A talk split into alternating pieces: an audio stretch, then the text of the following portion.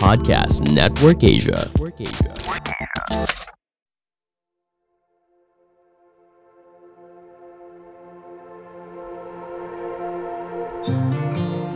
Napaka bilis mong masaktan kahit sa napakaliit na bagay.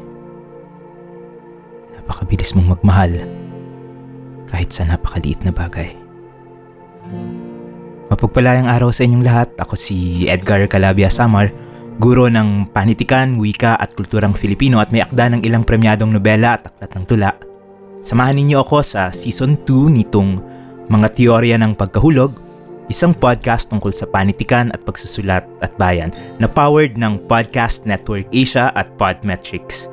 Buong Season 2, babasahin natin ang nobela kong Walong Diwata ng Pagkahulog at pagkakabasa ko ng isa o dalawang kabanata sa bawat episode, magbabahagi rin ako ng mga tala sa pagsusulat ng nobela na makatulong sana sa mga naghahanap ng inspirasyon at direksyon para makapagsulat din.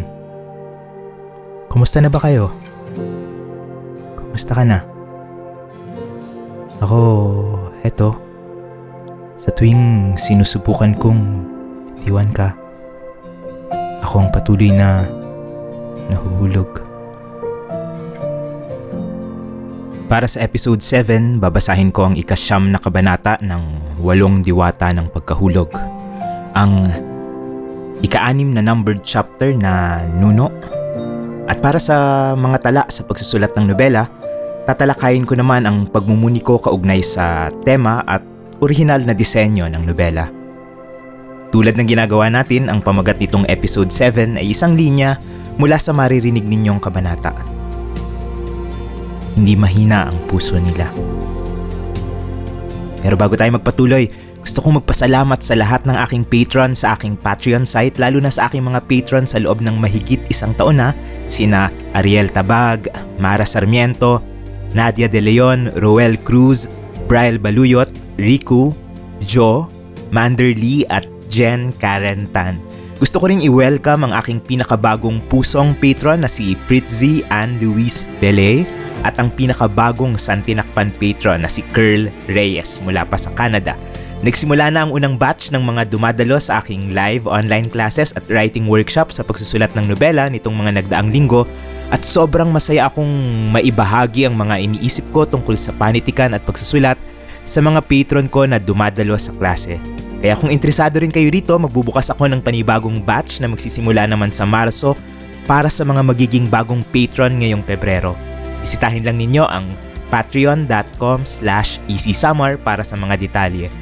At gusto ko rin pasalamatan ang limang bumili ng libro mula sa Santinakpan, sina Ariane Dizon, Lorraine Marie Item, Arlie Quinto, Zaimon Arvindale Daiki, at Normandale Angelo Tioco.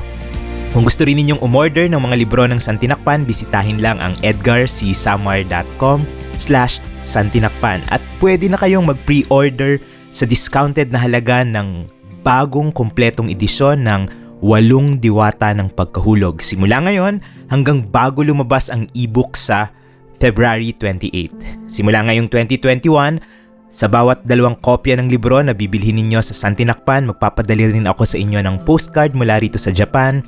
May dedication, syempre, nasaan man kayong panig ng mundo at pwede kayong pumili ng postcard mula sa mga ipinopost ko sa aking IG story sa at Easy Summer.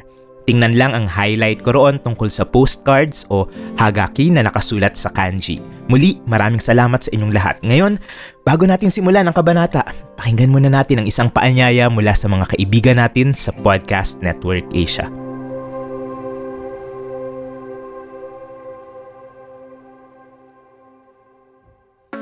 Hi, this is Dog Coach Francis. Dogs are a man's best friend.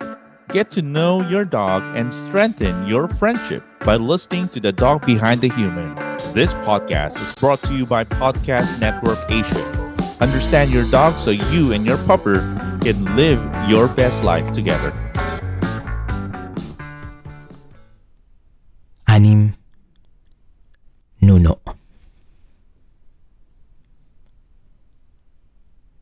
Sakit sa puso ang ikinamatay ng Lola Bining ni Daniel. Bigla ang atake. Walang naghinala na may inaalagaan itong sakit sa loob ng katawan. Unang atake kaya't walang nakapaghanda sa kanila. Lalo na si Daniel. Ang lola na niya ang naging nanay niya. Hindi niya naisip na mamamatay rin nga pala ito. Gaya ng lahat ng tao. Wala sa lahi nila yon, sabi sa kanya ng tito Tony niya. Hindi mahina ang puso nila. Lagi nitong iginigiit. At pinagmamalaki nito kung paano sila pinalaking magkuya ng inay niya at kahit iniwan sila ng itay nila. Mas bata pa raw siya noon kaysa kay Daniel ngayon. Kahit minsan hindi niya raw nakitang sumuko ang ina. Hindi ito umiyak. Hindi ito nagalit kahit kanino. Nagpatuloy lang ang buhay para sa kanila. Pero kahit minsay hindi na binanggit pa ang pangalan ng itay nila sa kanila. Kapag may mga biodata na kailangang punuan ang tito Tony niya mula sa school noon hanggang sa hindi nga ito makatapos at kumuha na lang ng lisensya para makapag-jeep, hindi nito isinusulat ang pangalan ng ama. Iniiwan niyang blanco ang katapat ng dapat ay pangalan nito. Gustong itanong minsan ni Daniel kung natatandaan pa ba ng tito Tony niya ang pangalan ng ama.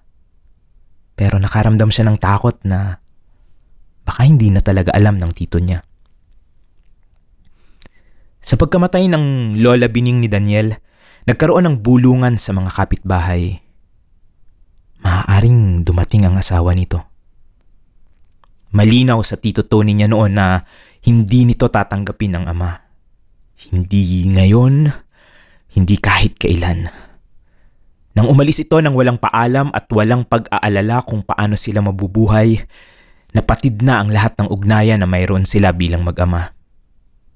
Parang telenovela. Sapat nang ito ang nagbigay ng buhay sa kanya. Ang totoo, pilit pinaniniwala ng tito Tony niya na hindi ito galit sa ama. Wala lang talaga siyang maramdaman para rito. Kapag naririnig ni Daniel na sinasabi yon ng tito Tony niya, naiisip niya kung ganon din kaya ang kawalan ng pakiramdam niya sa harap ng papa niya.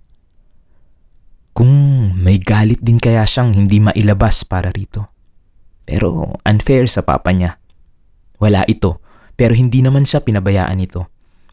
Nagtatrabaho ito para mapag-aral siya, hindi tulad ng ama nilang talagang nawala na sa buhay nila.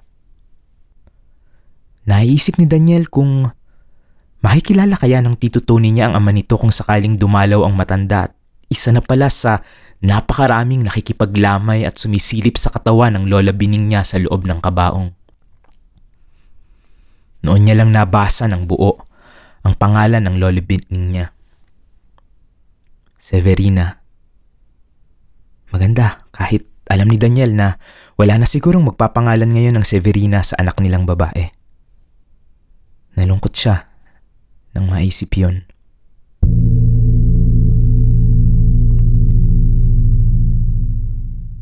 Pero noong ikalawang gabi ng burol, pakiramdam ni Daniel, lolo niya ang lalaking nakaputing pantalon at puting t-shirt na napakatagal na tumitig sa lola niya.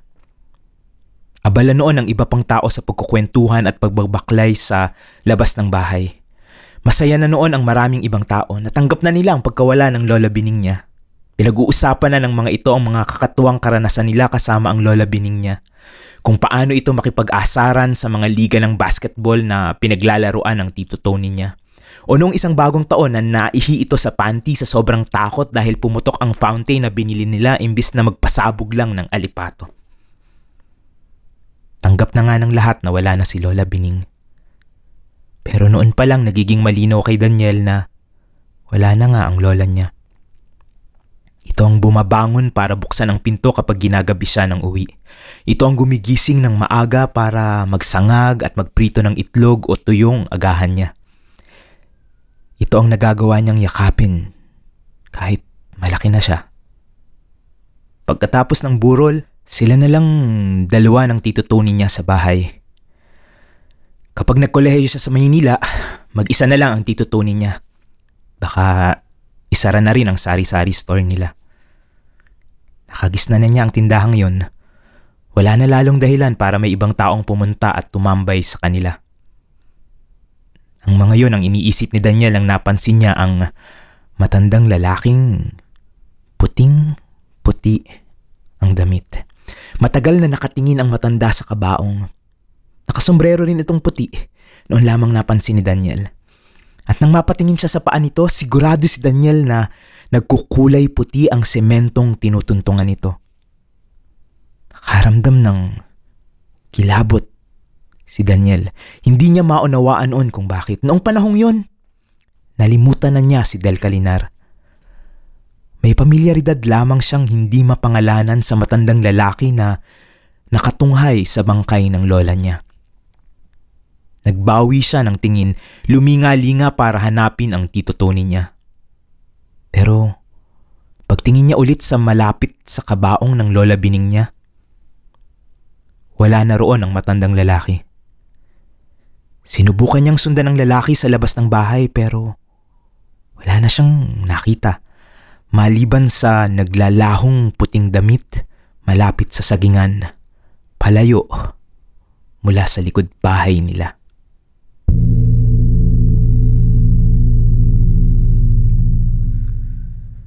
Nang umuwi ang papa ni Daniel, tatlong araw nang nakaburol ang lola bining niya. Hindi man lang umiyak ang papa niya, hindi gaya ng tito Tony niya na halos maglulupasay ng unang ibalita ang nangyari sa ina. Natiyak noon ni Daniel na magkalayo ang loob ng ama niya at lola niya. Baka may iba pa silang sakit na inaalagaan sa loob o baka naman iniiyak na nito ang lahat ng pwedeng iiyak sa Saudi.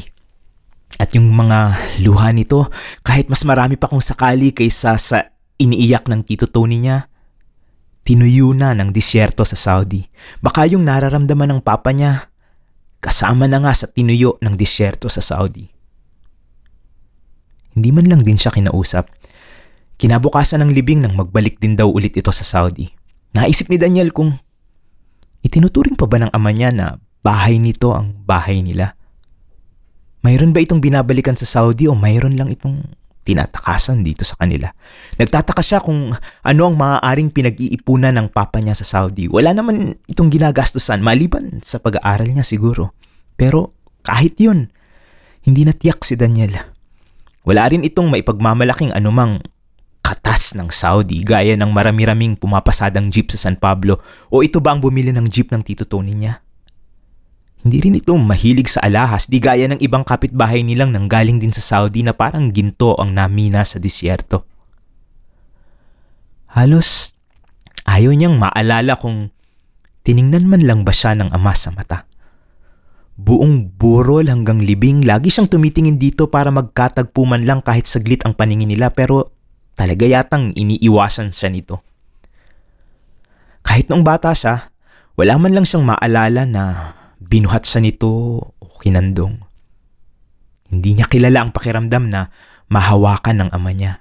Noong nasa grade school siya, hindi niya maitanggi sa sarili ang pagkaingit kapag nakikita niya sa mga okasyon ang paghawak ng mga tatay nila sa mga kaklase niya. Ang paghipo sa ulo at paggulo sa buhok ng anak kapag maglalaro ito sa intrams nila. Sa mga okasyong yun, naroon ang lola bining niya at ang tito Tony niya ang tito Tony niya ang humahawak sa kamay niya.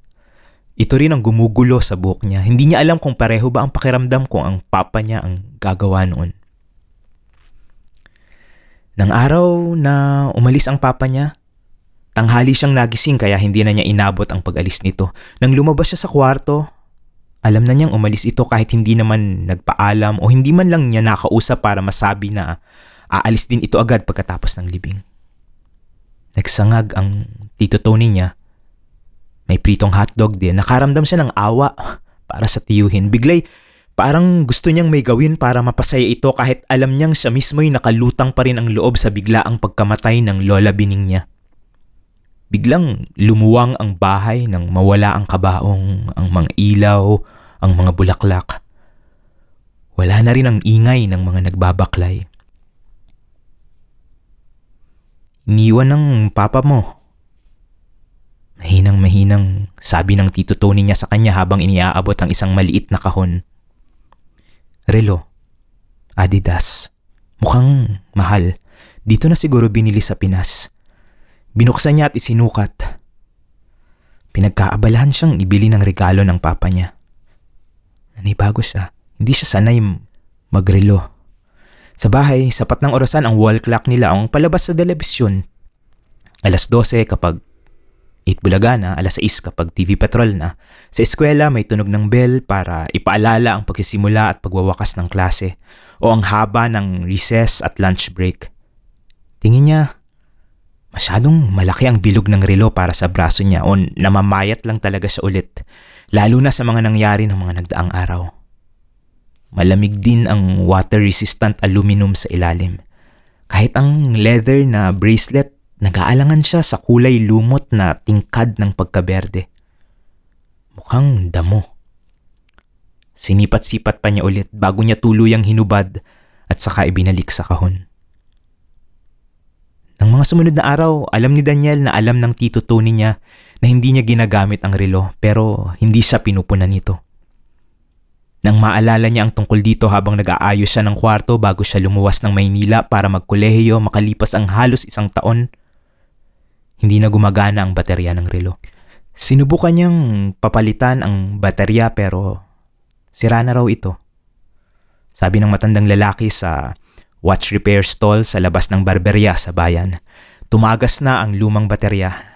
Naapektuhan ang loob mismo ng relo. Kung ipapaayos, baka halos kapresyo na rin ang bago. At saka siya inalok ng matandang lalaki na bibili na lang nito ang relo. Hindi siyempre binigay ni Daniel kahit alam niya na ibabalik lang niya ulit ito sa kahon at itatago sa isang bahagi ng kwarto niya at mabubuklat lang ulit kapag nag-ayos siya ng kwarto na hindi na mauulit hanggang magkolehiyo na nga siya at magpalipat-lipat ng kurso ng halos pitong taon.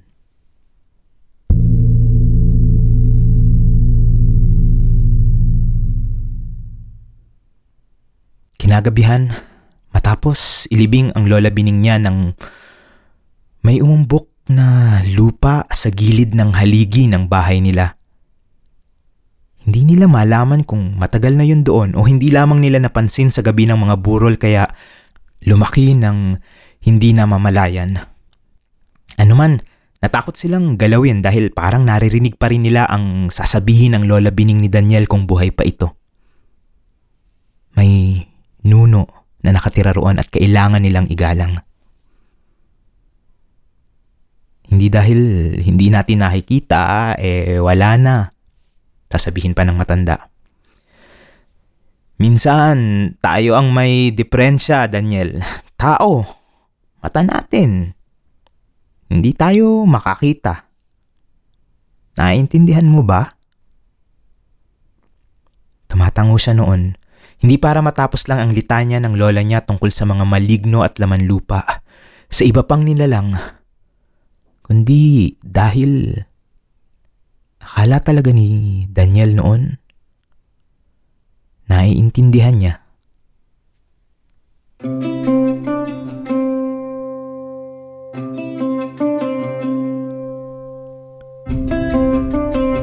Bago tayo magpatuloy, gusto kong ipaalam na kung gusto ninyong malaman kung paano kami nakikipag-collab sa iba't ibang produkto, brand o serbisyo rito sa mga teorya ng pagkahulog, ginagamit namin ang Podmetrics, the easiest way to monetize your podcast.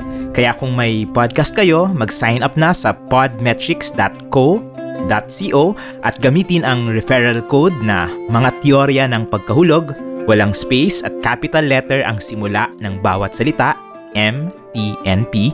Again, ang referral code ay mga teorya ng pagkahulog. Makikita rin ninyo ito sa description nitong episode at kung advertiser naman kayo ng anumang brand o produkto o serbisyo na gustong makipag-collab sa amin dito sa mga teorya ng pagkahulog, bisitahin lang ang advertiser.podmetrics.co at mag-fill up ng form. Maraming salamat sa inyong lahat. Muli, inaanyayahan namin kayo sa Podmetrics, the easiest way to monetize your podcast.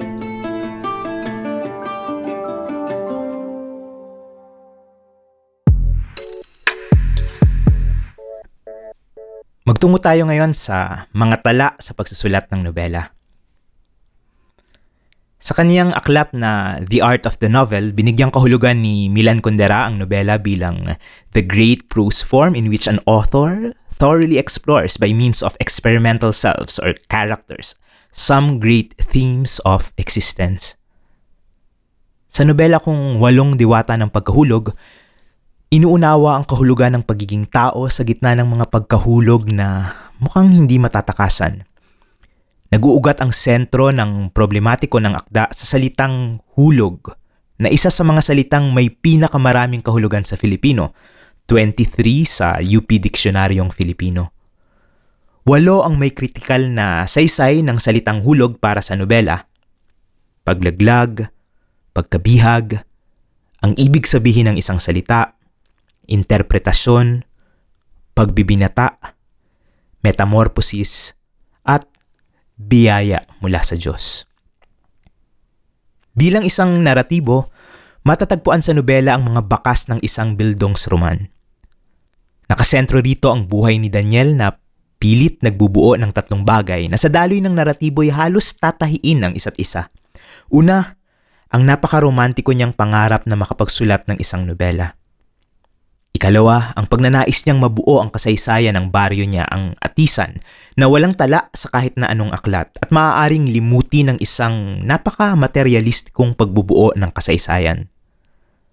At ikatlo, ang pagkatao niya mismo at kung ano ang kaugnayan dito ng mga misteryo sa gitna ng pagkawala ng kanyang ina, ng ama niyang mas ginustong magtrabaho sa Saudi pagkatapos siyang isilang, at ng tito Tony at lola Bining niya na nagpalaki sa kanya, bukod pa sa mga tauhan na iibigin niya sa iba't ibang paraan. Sina Eric, Michael, Glenn, Orange, at Teresa. Isa ring eksperimentasyon sa maraming aspekto ng nobelisasyon ang akda. Una, itatanghal nito ang isang tagpuan para sa isang bagong henerasyon sa panitikan matapos ang popular na dekada 70 ni Luwalhati Bautista o kahit ang Cubao 1980 ni Tony Perez. Nagsisimula ang kwento ng buhay ni Daniel sa kanyang pagsilang noong 1981 nang dumating sa Pilipinas sa unang pagkakataon ang Santo Papa. Isang buwan bago yon idineklarang tapos na ang batas militar.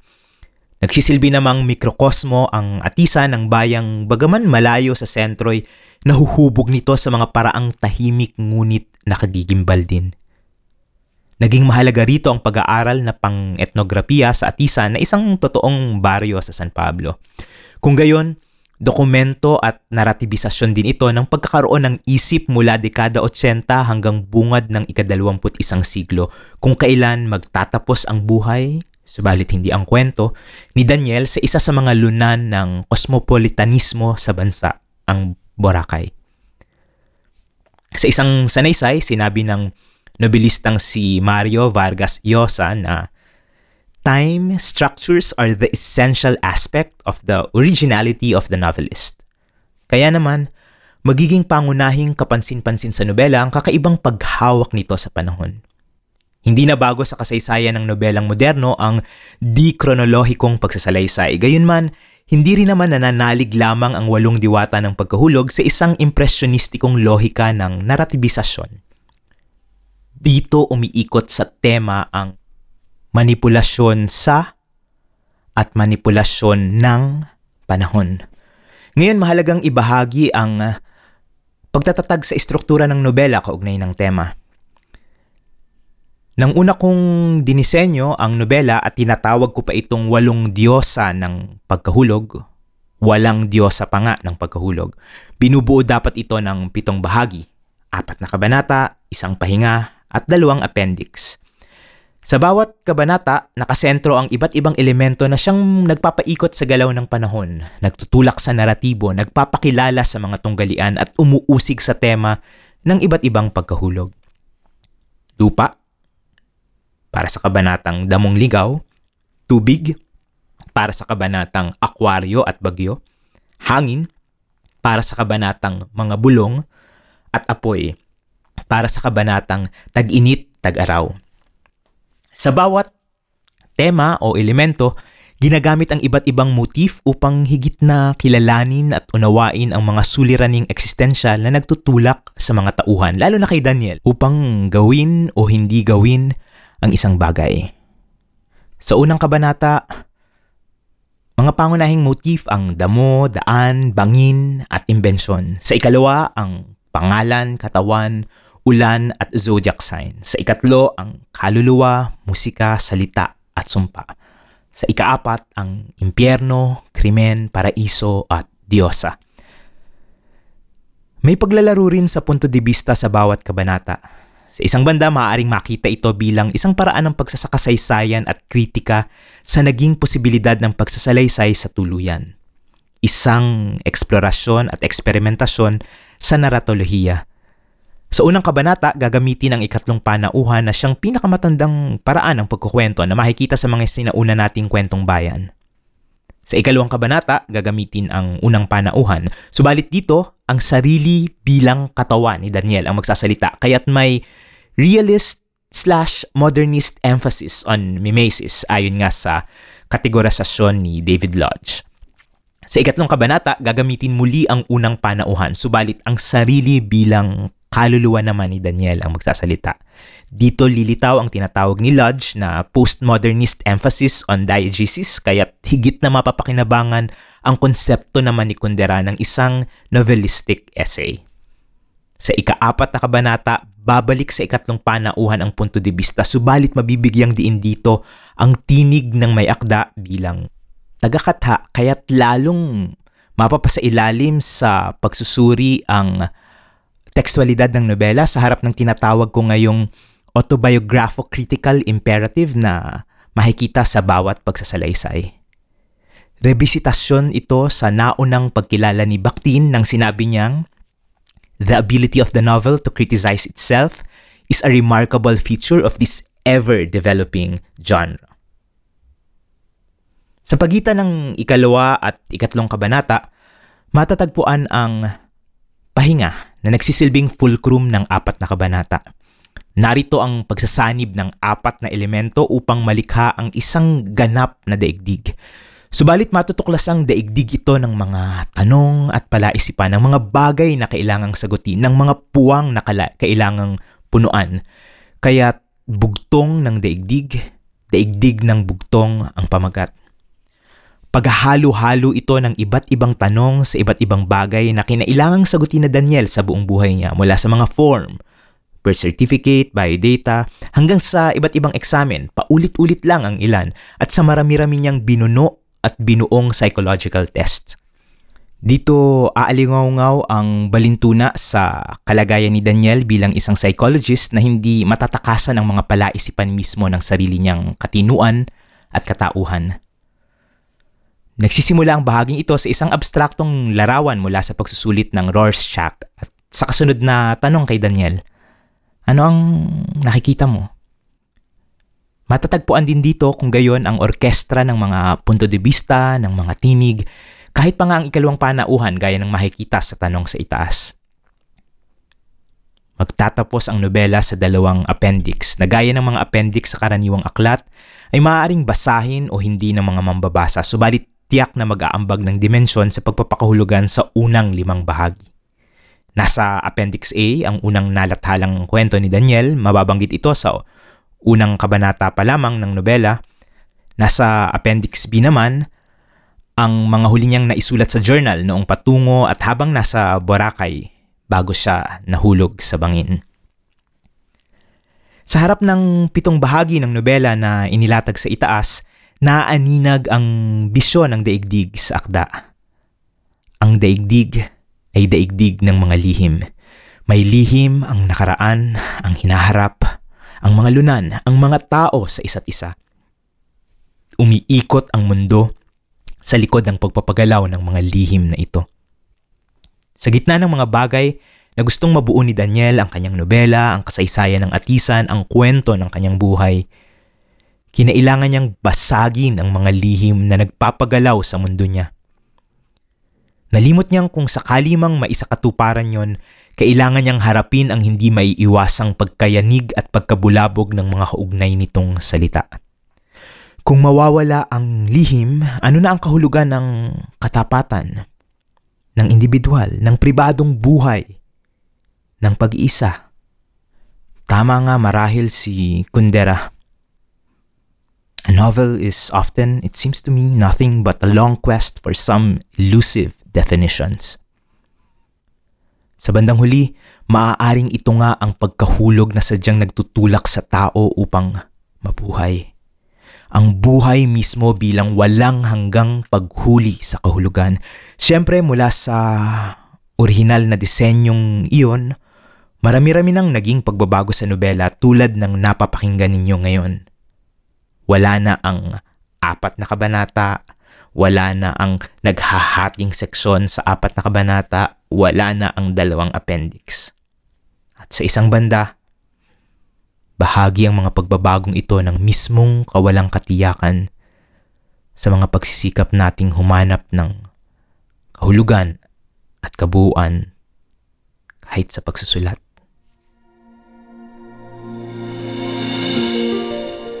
Ayan, nagustuhan niyo sana ang episode natin ngayon. Nakatulong sana itong podcast kahit paano para sama-sama nating lampasan ang mga hamon ng pagkahulog sa mga panahong ito. Muli, kung gusto ninyong sumuporta sa mga ginagawa ko at gusto ninyong dumalo sa aking live online classes tungkol sa panitikan at online workshop sa malikhaing pagsulat o magkaroon ng exclusive access sa lahat ng mga isinusulat ko ngayong series bago pa man malathala ang mga ito, bisitahin lang ninyo ang patreon.com slash easysummer. Salamat sa aking mga patron na patuloy na nagpapalakas ng loob ko na may mahalaga sa ginagawa ko. Maaari rin ninyo akong i-follow sa aking Twitter at IG sa at easysummer o i-like ang aking FB page para sa daily posts ko tungkol sa panitikan at pagsusulat. Pero nakakapag-reply lang ako ngayon sa DM sa mga follower ko sa aking IG dahil yun na lang talaga ang nagagamit ko sa araw-araw. I-follow sana ninyo itong mga teorya ng pagkahulog at i-share sa mga kaibigan ninyo at kakilala para mas marami pang makarinig. Kung nakikinig kayo sa Apple Podcast, makapagbigay rin sana kayo ng review at babasahin ko rito sa episode. Nakakatulong ang reviews para tumaas ang posisyon ng podcast sa search engines para mas madaling makita ng iba at mas marami pang makarinig. Muli, ang mga teorya ng pagkahulog ay powered ng Podcast Network Asia at Podmetrics. Suportahan din sana ninyo ang iba pang podcast ng network, gayon din ang isa ko pang podcast tungkol sa panitikan at paninindigan, ang Anong Kwento Natin kasama ang nobilistang si Glenn Diaz. Linggo-linggo naman naming tinatalakay ang iba't ibang paksa sa pamamagitan ng iba't ibang kathang Pilipino.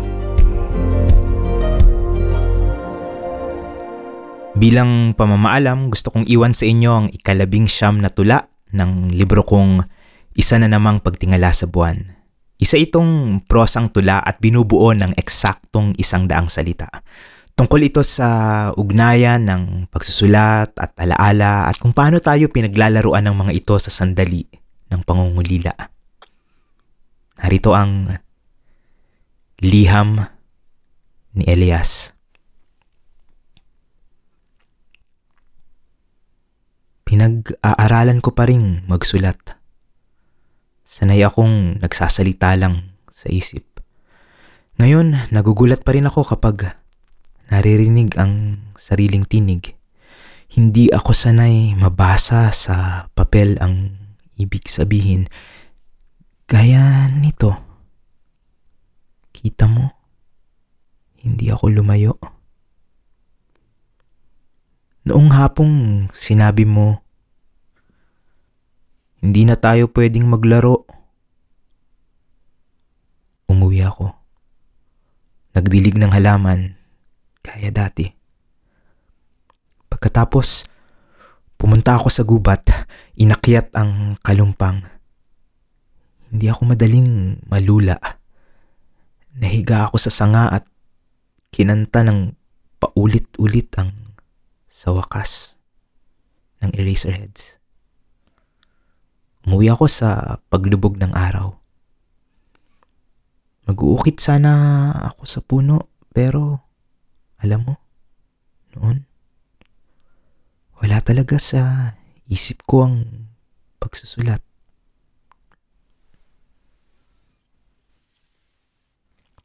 Paano?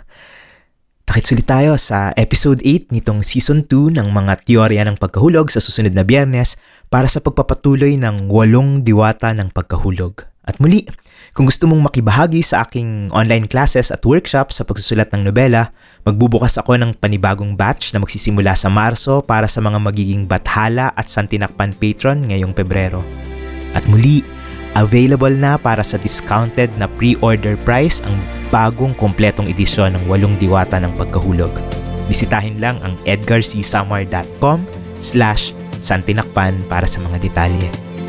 At Bago akong pag-giveaway sa aking IG, abangan ang post ko ngayong biyernes ng gabi para manalo ng isa sa sampung kopya ng Wing of the Locust ni Joel Donato Ching Jacob. At kung ikaw ang unang gagawa ng review nitong podcast sa Apple Podcast at itatag ako sa IG story ng review mo ng may hashtag na Locust, again, hashtag Locust kasama ng review mo ng podcast na ito sa Apple Podcast, automatikong mapapasayo ang isang kopya ng libro basta nakabase ka sa Pinas. Kung hindi ikaw ang mauna ngayon, pwede kang sumali sa raffle sa aking IG o abangan ang kasunod na episode para sa panibagong kopya ng libro. So yun, hanggang sa kasunod na episode at huwag kalimutang maaaring pare-pareho tayong natatakot pero kailangan din nating laging ipaalala sa isa't isa na okay lang matakot at na hindi masama kung mapagod man tayo sa mga paulit-ulit na pagkahulog.